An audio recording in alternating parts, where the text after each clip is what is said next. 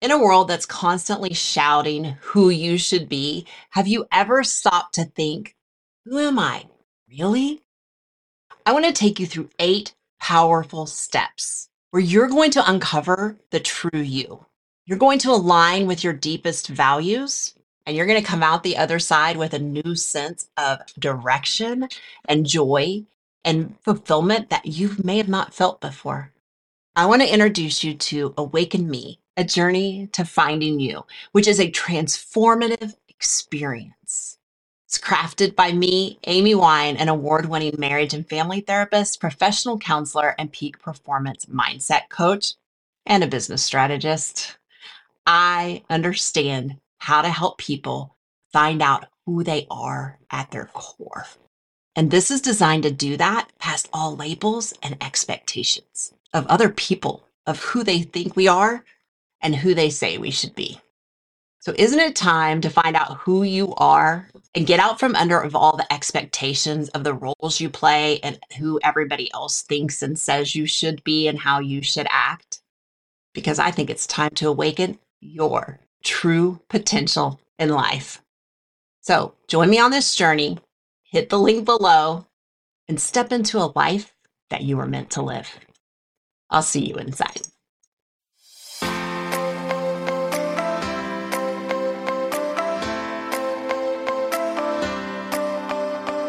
Get ready to believe that you can have it all. Time for yourself, the kids, your marriage, and your business. My name is Amy Wine. I am a Jesus loving, married mom, CEO, professional counselor, marriage therapist, high performance business coach, and a believer in keeping it real.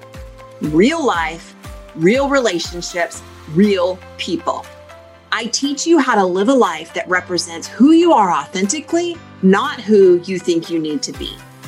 Each episode, I meet you right where you are with time tested tools and strategies so that you can find who you are in all the hats you wear and live your life authentically on purpose. This is real life, raw, sometimes ugly, other times wonderful and fun. I can't promise you this work is easy, but I can tell you it is totally worth it. Are you ready? Let's get started. Hey, hey, hey, welcome to the couch. This is Amy, and today we're going to dive right in and talking about listening. Listen up ladies and gentlemen, because we are going to learn everything you ever wanted to know and then some about listening to hear, how to start defending, and start hearing what other people are saying to you. This is a vital skill, whether it's a relationship with your spouse, your friends, your children, your coworkers, your employees, somebody you're in negotiations with, whatever it is, you have to be able to listen to hear. And when you actually listen to hear, the other person is more likely to share information with you. And you're more likely to understand the information being shared with you. But how often do you get into a situation where somebody is talking to you and you are already jumping ahead to your response? Or your defense, your rebuttal, so to speak. You know what I'm talking about. So let's get simple first. Let's talk about your first skill. I'm going to give you three quick skills and then we're going to talk about defensiveness. Nonverbal attending. It is when someone gives you your full attention without saying anything, right? They are nonverbal attending you. They're giving you your full, their full attention without saying anything. It's the same for you. If you're going to listen to your spouse talk about something and maybe it's uncomfortable, you're going to want to do skill number one, nonverbal attending. Give them your full attention and just keep your mouth shut. Don't, don't talk. So there's four things you can do to ensure this and that you stay in this mode. One, you could keep your body open to the other person. You can maintain moderate levels of eye contact. You don't have to stare them down, but keep eye contact. Don't be looking at your phone or the TV. And you can use simple gestures to communicate to the other person that you're listening and encouraging them to go on. This could be hand gestures or nodding your head. And then four, stay silent. Listen without interrupting. You may want to interrupt, but you need to listen without interrupting. The second skill you need to have to listen to hear is reflecting. Reflecting is simply being kind of a parrot. You're going to repeat or rephrase what you heard from the other person. People like having their thoughts and feelings reflected back to them. You kind of become a reporter, right? And you just simply say back to them what they said to you. So if your wife says, Hey, it's been a really long time since we've been on a date and I'm hurt and I kind of feel neglected. Instead of saying, but I've been so busy and, you know, I planned it and we just haven't been able to go or the kids were sick. No, you simply don't even talk about that. You simply say, I hear you say, we haven't been on a date in a really long time. And that is causing you to feel neglected and hurt. Period. So you don't really have to repeat it word for word. You can summarize the essence of what they said rather than transcribing it and being that parrot. But until you're good at it, you might want to just be a parrot, right? And parrots, what? They repeat everything back. So you don't have to do that. But while you're practicing and getting in the rhythm, what happens is you've just acknowledged that you heard what your wife said. And hearing and agreeing are two different things. So this could be your wife, your children, again, business relationships. Hearing and agreeing are two different things. You may not agree that she should feel upset and neglected because you haven't been on a date night. It doesn't matter. You heard her. You never said you agreed with her. I heard what you're saying. I hear you saying blank, or it sounds as though blank or so blank. Those are three ways that you could summarize back to them what they're feeling. Instead of saying all the reasons why we haven't been on a date, because all that does is detract and not acknowledge what she's saying. So you have, she will not feel heard. She will not feel listened to. And again, take this into all relationships. Skill number three that you need to have for listening to hear is asking open ended questions. So you want to listen first without responding. You want to reflect second before you ask an open ended question. That is vital to understand. These have to go in order. Then it's, I'm interested in what you just said versus I'm interested in your response to what I want to hear about. You get what I'm saying? If you do the listening without responding, the reflecting, I heard what you say, before you ask an open ended question, it tells the person you're speaking to that you're interested in what they just said to you. Or if you don't do that, all it says is, I'm interested in your response to what I want to hear about, to what's important to me. So one of the most concise ways to ask a question is simply to repeat back a keyword with an upward intonation in your tone. For example, if someone says, I just feel like the world is so dangerous, you could say, dangerous? It invites the other person to elaborate on what they just said. Right? Or you can ask what questions for an open ended questions you could hear and say back, Hey, I hear you saying that you're upset and hurt and feeling a little neglected that we haven't been able to go on a date night. And I'm just wondering, what do you feel has happened that we haven't been able to get that date night in?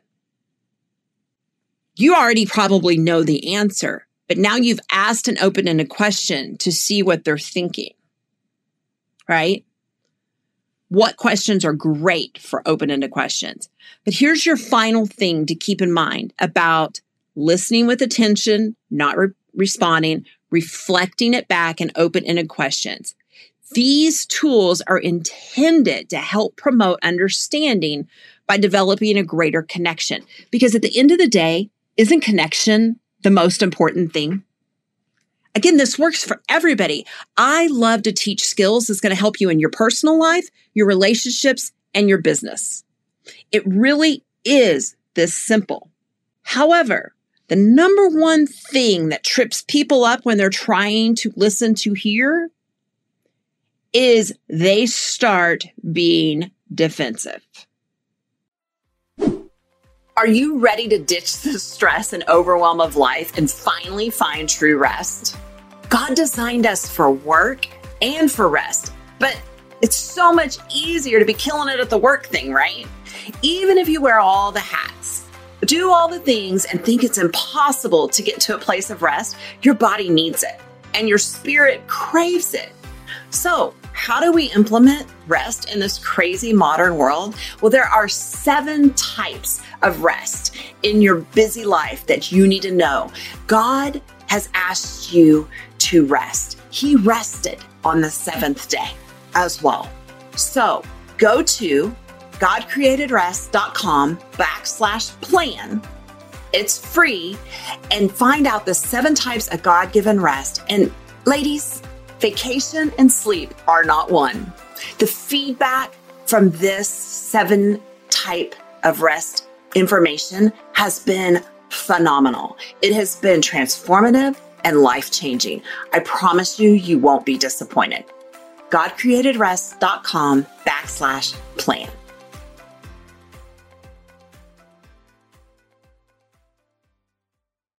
So, in order to grow and improve, you must first be willing to acknowledge and accept that maybe you have a weakness. Don't we all? But one of the best ways to do this is to do- stop defending and start listening. So take the date night example. The weakness might be you just got overwhelmed with life and you forgot to set that up. And she had that expectation that you would do it. Right? But because you've heard her, you don't have to say that anymore, right? That's something you can just be like, yeah, I didn't do that. You can own it, but you don't have to get defensive. You could simply say, yeah, I've been so busy. I didn't get that done.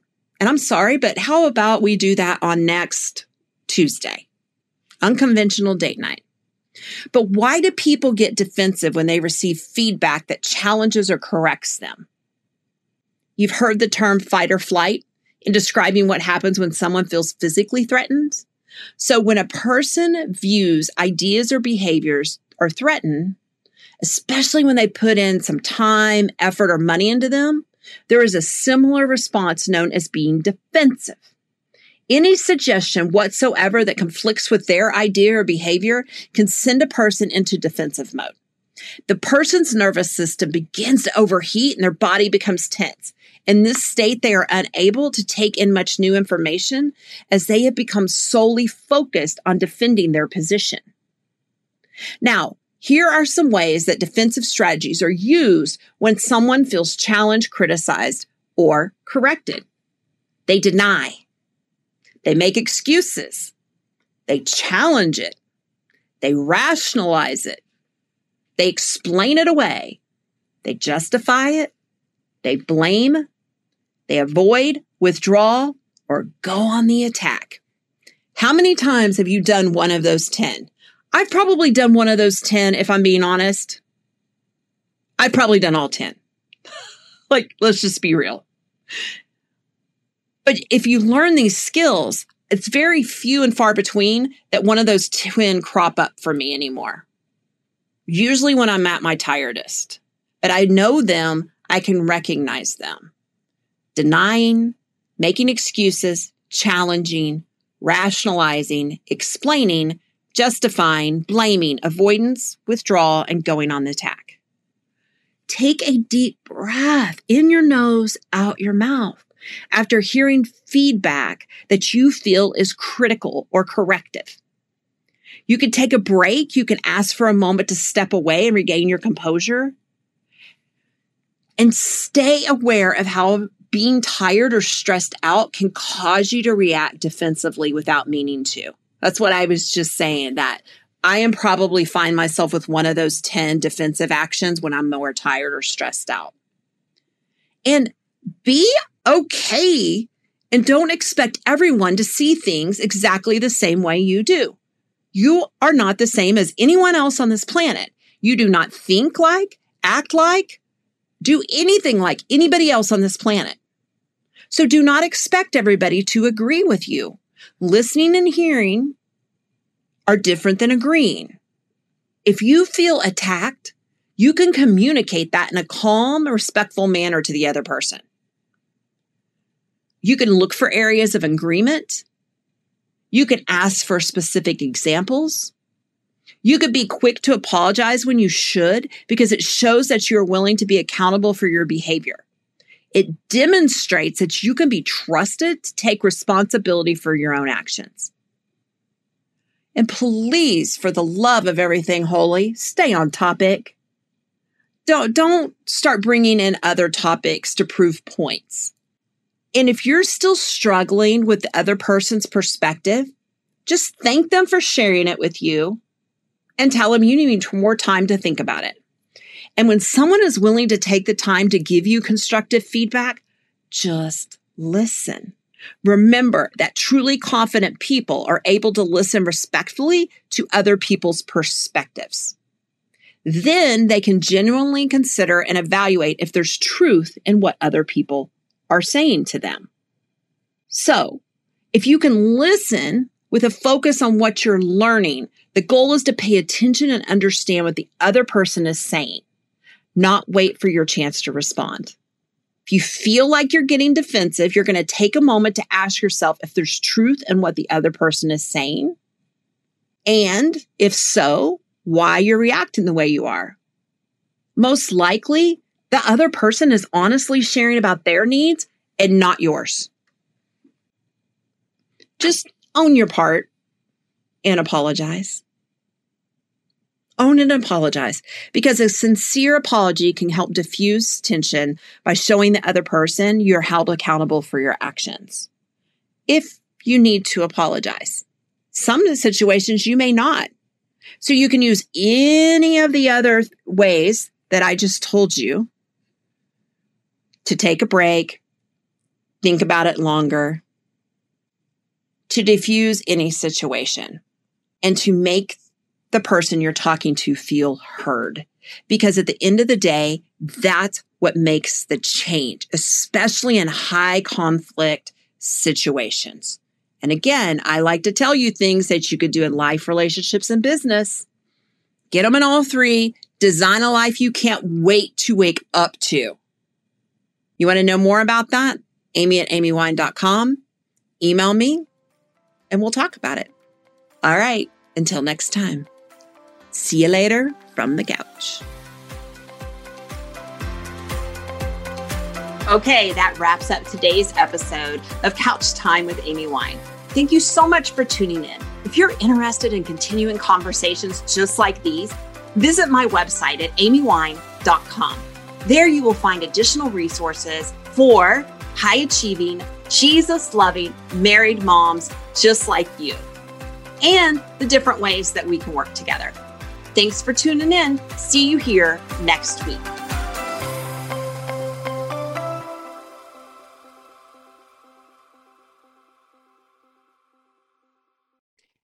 Are you feeling like your marriage is more about going through the routine than the romance? Just the day to day drudgery of all the things and the chaos that surround you that you have to do? You're not alone. Hi, I'm Amy Wine, your marriage and family therapist and founder of Thrive Life TV and we get it. Impact driven achievers like you deserve a marriage that is just as successful as your business and your career. Your marriage is about more than just staying together. It's about growing together, laughing together, and reigniting the spark that makes you partners in every sense of the word. That is where Thrive Life TV steps in. Join me for exclusive sessions, we're going to tackle real life marriage challenges. From reigniting passion to deepening your emotional connection. We're talking real change, real results. It is time to transform your marriage into a thriving partnership that you both deserve. On Thrive Life TV, you're going to find practical strategies, shared experiences, and that extra push you need. Are you ready to uplevel your marriage? Visit thrivelifetv.com and let's bring the joy and love and yes, the fun back in your marriage. I'll see you inside.